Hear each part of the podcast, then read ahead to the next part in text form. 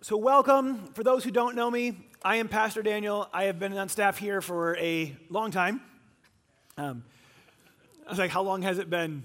Um, just we'll just go with long time. Um, I, start, I started walking possibly in this building, or not really this building, this building didn't exist yet, but um, at Res Life. Like, Res Life has always been home to me, and I have been on staff since I was 15. Um, it was like my first job was cleaning the toilets, and uh, I've had different positions since then, but I have been around here for a long time. I am very, very blessed. I am married, and I have four awesome children. Um, but this morning, I didn't actually come to tell you about how cool my family is. Uh, I wanted to talk to you guys about private islands. Now, I want you to just take a minute and think about a private island. What is it that you picture. Because you know, there, there's different routes that you could go. You could be picturing this tropical, wonderful paradise or an isolated prison. And in fact, if I was, we'll, we'll take a poll. How many of you guys thought of something like wonderful and tropical when I say private island? Okay, how many thought of like a wasteland, tiny little island prison?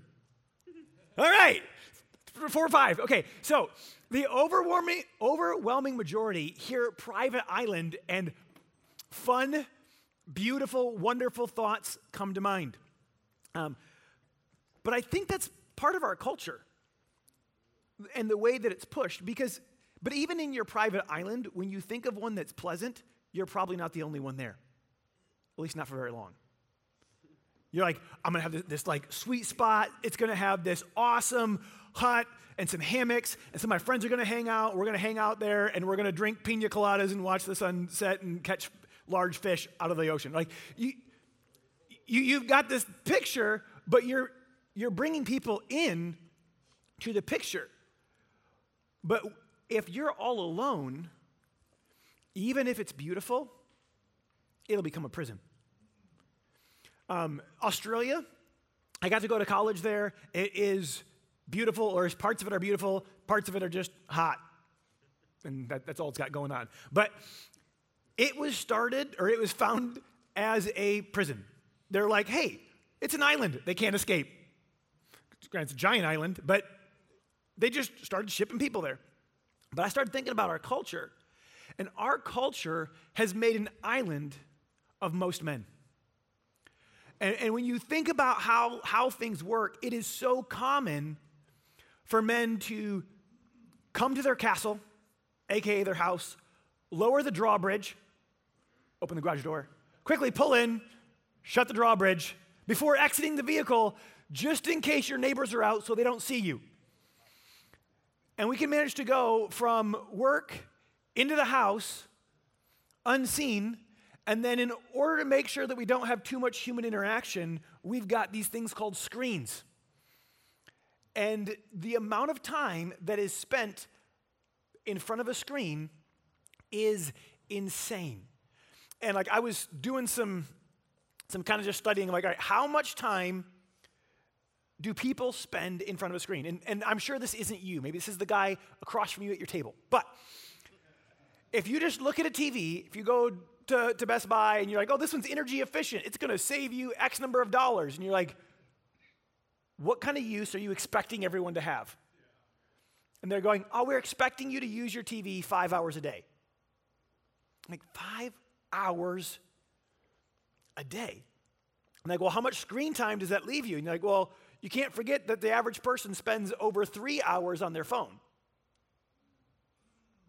So if you just look at those two studies, they're going, um, that, that puts you up around eight hours. But a bunch of these guys said, well, you're actually going to end up doing some double time where you're rocking more than one screen at a time. So you may be down to seven hours of screen time a day. I'm like, oh my word, I don't do that. That means someone's doing my share as well. I'm like, that's a lot of screen time. And, and it can become this thing where we can go and replace relationship with entertainment and use the entertainment to drown out the fact that we're all alone. And we can go through this and go, well, hey, work was stressful. Work, I had to interact with other humans. Um, And then you, you, you, you get in, and then you're like, oh, and, and it's a screen. And we don't realize that we are doing life as an island. And we were not meant to be islands. And like from the beginning, when you look in Genesis, I mean, and sometimes we think that, hey, this is the way it is because people have, are just so screwed up. And so you want to blame somebody else for the reason that we island and but from the beginning, when God made people, when you see God making everything, and you go into Genesis, it's, it's crazy because God starts making stuff and he makes this and he looks out there and he goes, It's good. then he turns and he makes something else and it was good. He makes something else and it was good. he makes man, he looks at man and he says, It is not good that man should be alone. Everything else he makes, he's like, This is awesome. This is awesome. Makes man, he's like, mm, There's a problem. You're an island. There's just one of you. This ain't, this ain't how it's supposed to be. And he didn't leave him alone. And I, and I begin looking at this and going, but so many of us are doing life alone. Yes, there are other humans on the planet, but there's nobody close. There's nobody that we're actually doing life with. There's nobody who's got our back. There's nobody who's encouraging us and strengthening us as we go. And, and you can look and you go, okay, what kind of effect does this have? And I read something that just kind of blew me away. And I figured there are um, some benefits to having good friends. I'm like, physically, um, some of those benefits, because I, I read a study and it said that people who have good friends live longer. I'm like, well, that do, do their friends say, hey, don't do that, you're being an idiot? Like, what, what is it that, that makes the, the people with friends live longer? And I just figured it was because, you know, they stop them from doing really stupid stuff. But this is what they said. They said, research found that the most isolated people were three times more likely to die than those with strong relational connections. People who had bad health habits, such as smoking, poor eating habits, obesity, and alcohol use, but strong social ties lived significantly longer than those who had great health habits but were isolated.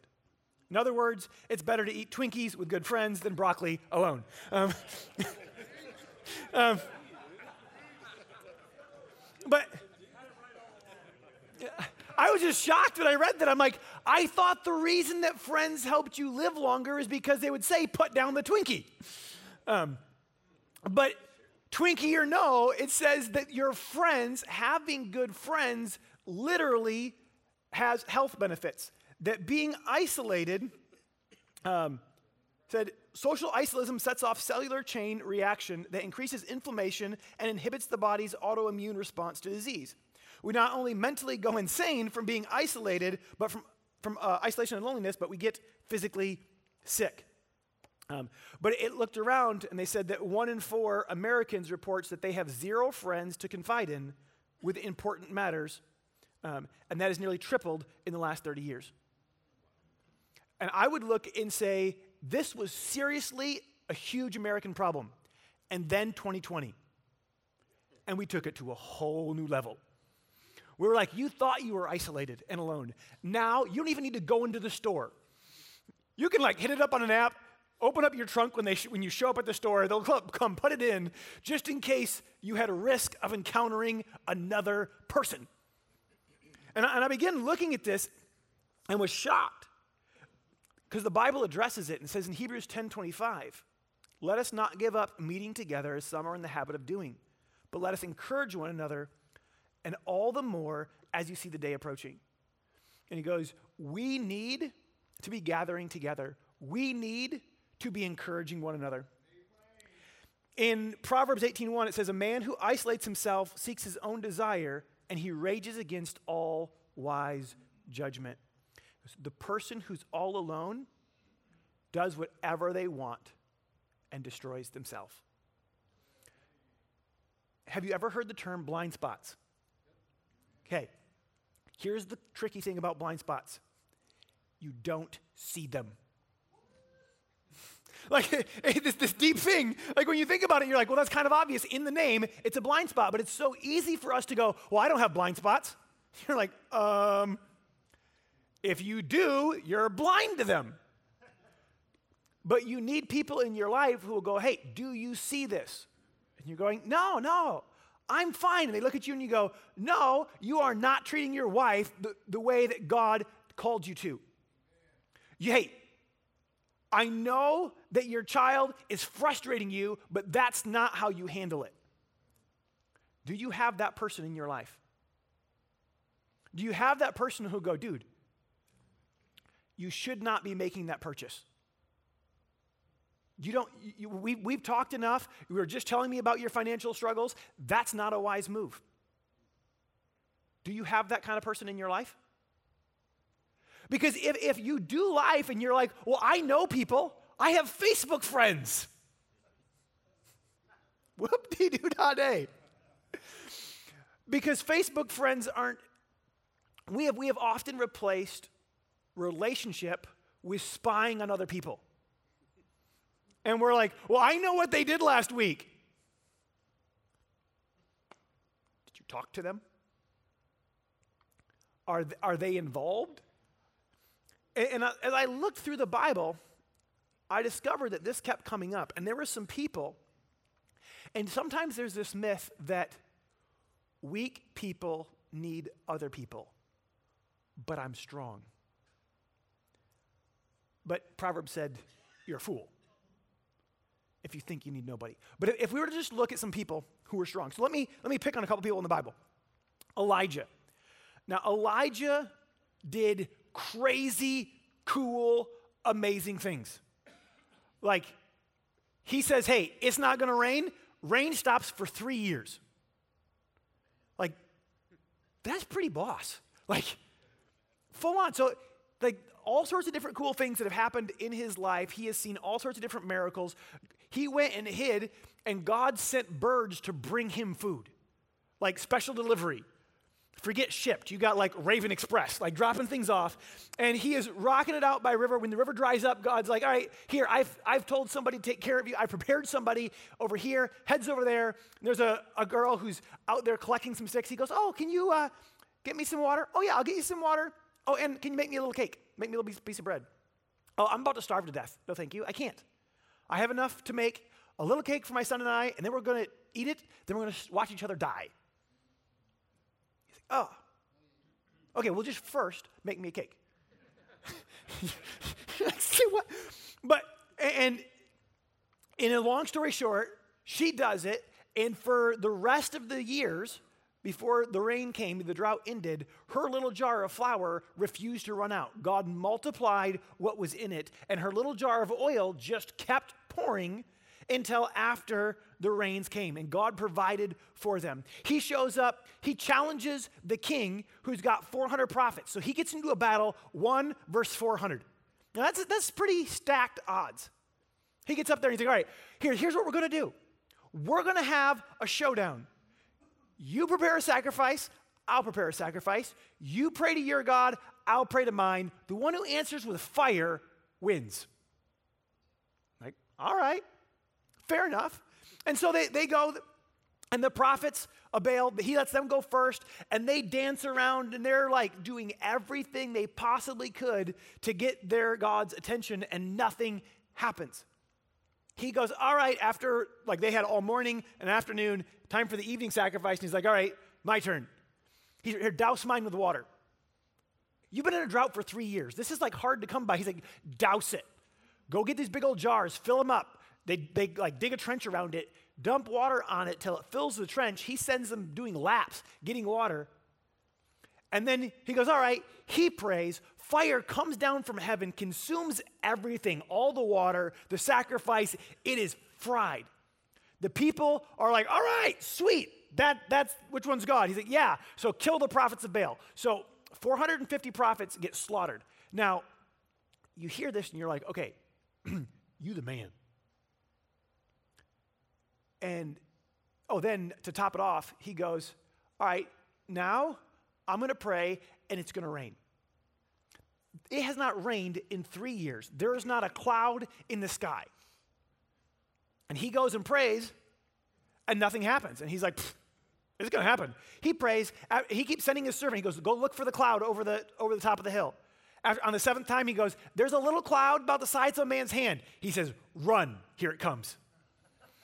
And like, and the rains came. You're like, this guy has got it going on. And he gets a word from the queen saying, by this time tomorrow, I'm going to make you like one of those prophets of Baal. And what does he do? Does he go, all right, showdown number two? No, he's got a moment. And instead of going to his, his servant and going, hey, man, I know God's just done some awesome stuff, but I'm struggling. He goes, leaves his servant and runs and hides by himself.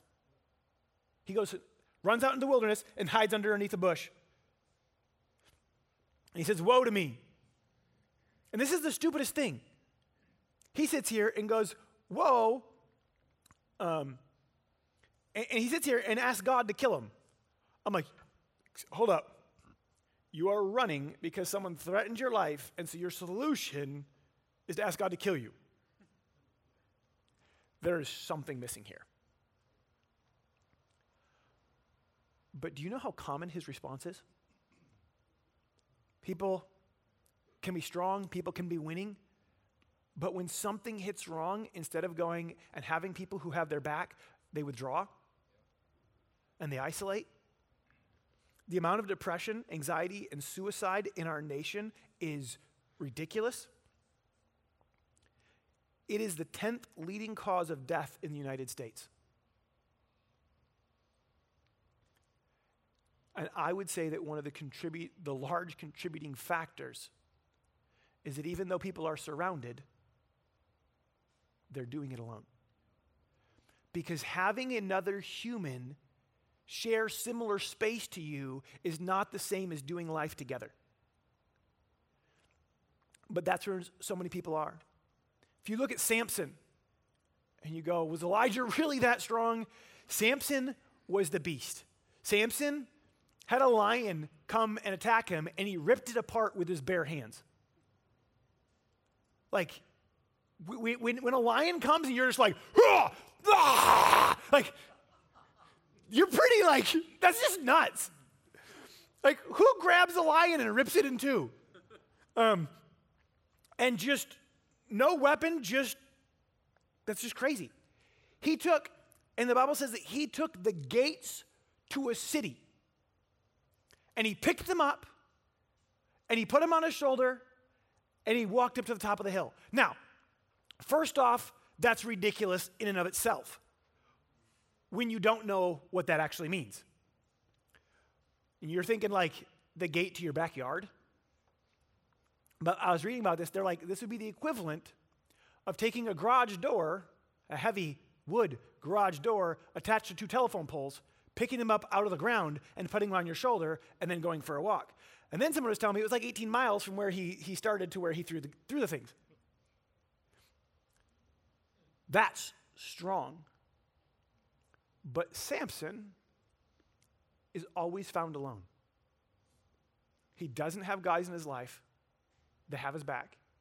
He doesn't have guys in his life that encourage him, that call him out, he's given permission and you end up finding him first falling for a girl where he wasn't supposed to be.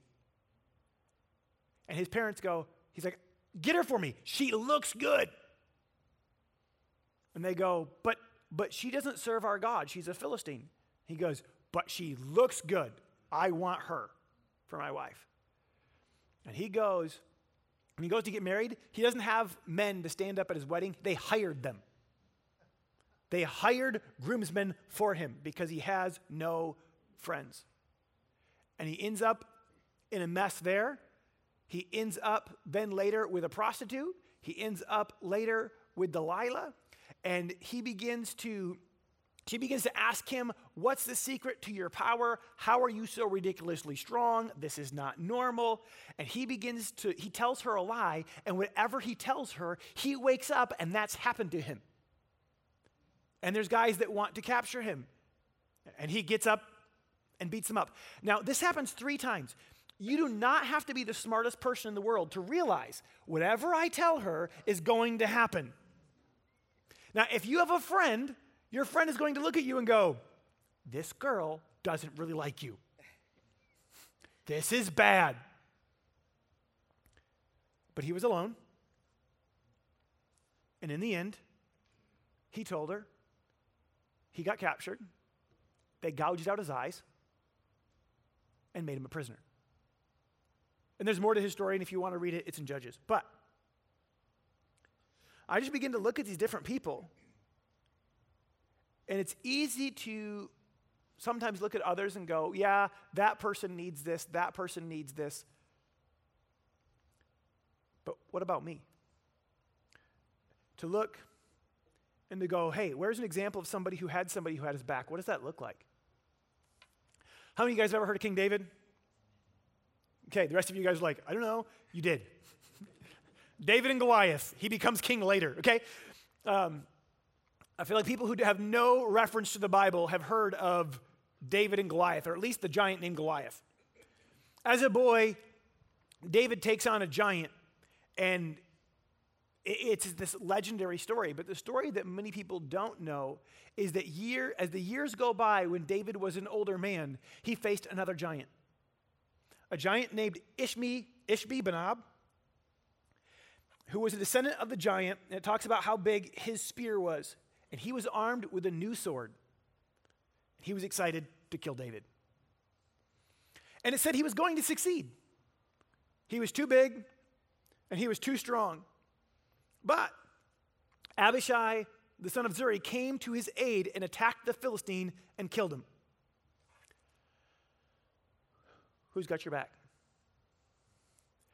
Because there's days that you can smash the giant. But there are times and there are days where you need somebody that's got your back. You need somebody that'll pull you out. Somebody will go, dude, that's not who you want to be. Hey, that's your assistant, not your wife.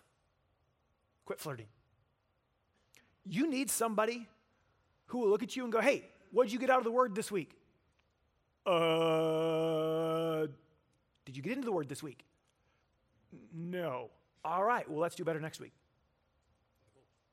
See, we need those kind of people in our life. The, the king before David messed up, and when he got, someone came to him, he just blamed everybody else. David messed up worse but he had people that he let come into his life. And the prophet Nathan came in, threw out an illustration, and David's like, That's not okay. And the prophet goes, That's you. And he goes, Oh, God, forgive me. And he repented. And later, he's recorded as a man after God's own heart. It wasn't that he was perfect, but one of the things that he did was he let people in around him that would have his back, that would encourage him, that would call him out, and that would be there for him, whether he was stuck in a battle he couldn't fight physically, or whether he was in a funk in his head and in his heart and he needed called out and called back to God. But he had people in and around him, and we need people in and around us. We need people that will call us out. Proverbs 16 25 says, There's a way that seems right to a man, but in the end it leads to death. Do you have somebody in your life who will go, Hey, the path that you're on doesn't go to the place you want it to go? That path may look fun right now, but that path is going to lead to a dead end. That path is going to lead to a divorce. That path is going to lead to lack of integrity. That path is a lack of integrity and it's going to destroy your career, it's going to destroy your business, and it's just going to destroy your person. Who's that person? Do you have that person? Are you that person for somebody? Proverbs 27 17 says, As iron sharpens iron, so one man sharpens another. Ecclesiastes says, Two are better than one because they have a good reward for their toil.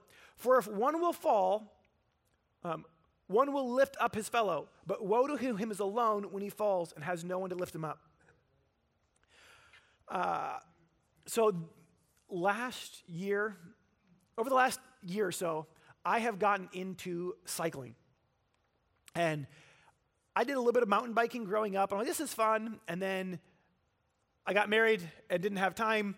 And uh, a lot of years went by. And then all of a sudden, the scale started changing. And I'm like, hey, wait, what is this? And I was like, exercise isn't happening on accident anymore. I'm going to have to do something on purpose.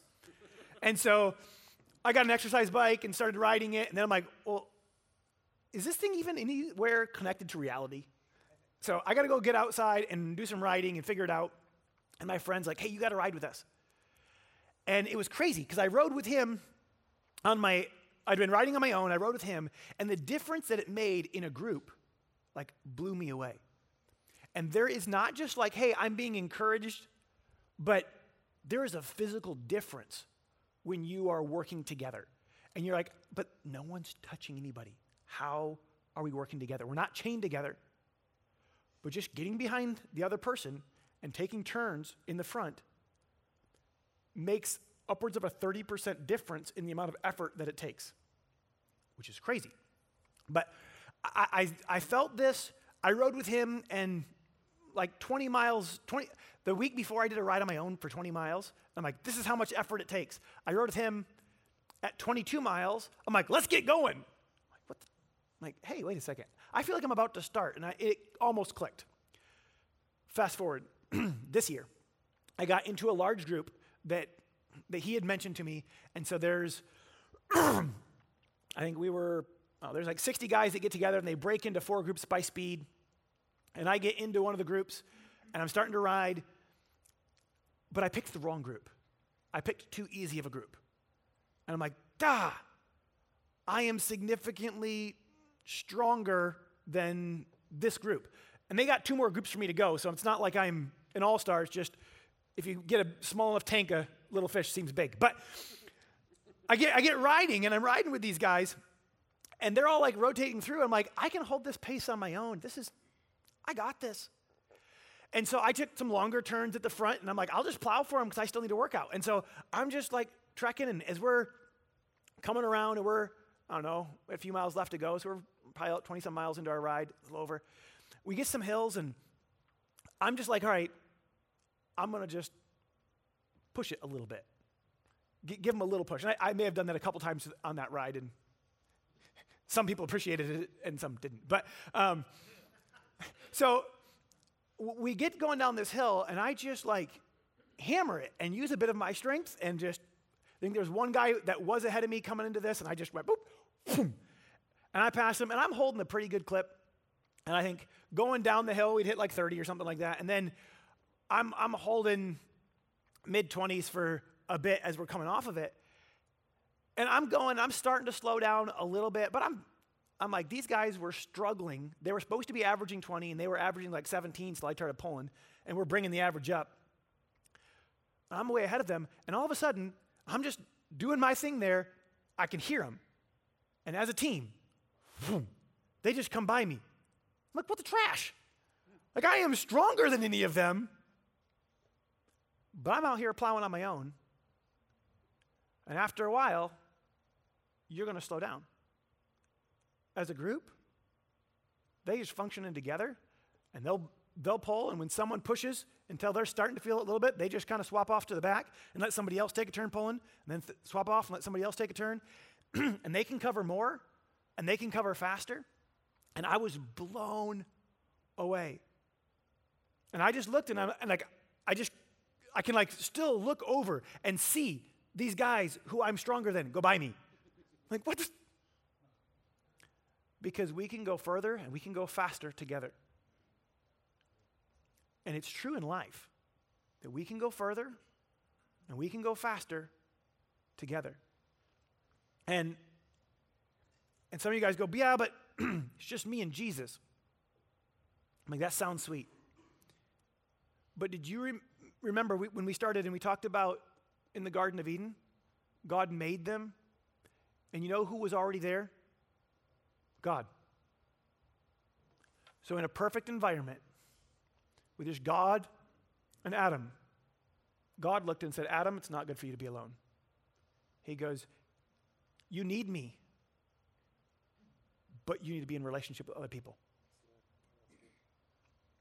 And I just want to challenge you that you need to be in relationship with other people. Who's got your back? when you start getting tired, who's going to take a turn pulling?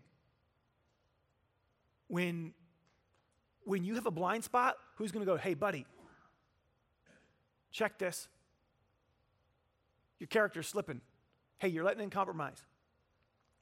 Hey, what'd you get out of the word this week? Who's got your back? Whose back do you have? My wife and I had a, had a season where we recognized that we knew a lot of people, but nobody was close enough to have our back. We had to make some changes. So it's not something I, am it, it's something I've been there and I've dealt with it. And I've dealt with it where there were thousands of Facebook friends and there was hundreds of people who knew my name. And I could go to, I could go anywhere and people would say hi and know me by name, but that doesn't mean that you're not alone. If there's not people that you're actually doing life in relationship with that can call you out and that are actually there for you, people that you would listen to, then you're still alone. Um, I want to do two things. if you're all alone, if, if you don't have a relationship with God, that's where everything needs to start. And I want to give you an opportunity to make Jesus Lord of your life. But then I want to leave you, I'm going to, I got like 60 seconds here, but then I, I want to challenge you going, if you don't have people in your life, you need them. And I want to invite you, even around, look around your table, or even at a couple tables, and to go, hey, if you're like, I got lots of people I know, but I don't, I'm not doing it with people, to set something up. And it doesn't have to be, we're going to study the Bible for five hours together. It can be, we're going to go bike together. We're going to hit golf balls together. We're going to go to the, the street light golf thing and we're going to check on each other. We're going to do something together. We're going to have a bonfire. We're going to go swimming. We're going to. As men, it's easier to connect around an activity than to go, let's go sit and chat for hours. And maybe that's your jam. Good for you. Have coffee and chat. But but make time on purpose because relationships matter. We aren't meant to be islands. Hey, can everyone bow their heads and close their eyes? If you're here and you don't have a relationship with Jesus, that's where it needs to start. And the Bible says that whoever calls in his name will be saved. It says he stands at the door of our heart and he knocks. He says, Will you make me your Lord? I have forgiveness for you. And if that's something that you haven't done, you say, you know hey, I've, I know a lot about God, but I haven't been living for Him. I want to give you an opportunity today to say, God, I choose you. I want your forgiveness, and I want to live for you. I want to know that I'm right with you and on your way to heaven. One, two, th- that's you. Just go ahead and raise your hand. Three, so that's me. I want to make Jesus the Lord of my life. Awesome. God, I thank you for each person that's here. God, that you would reveal yourself to them, that they could know you, but you would surround them with godly men. God, that you would help them to do life together. God, that they could make the most of it, that they could stay strong, that they could stay in it for the long haul. And God, we thank you that you would shine in and through us. In Jesus' name, amen.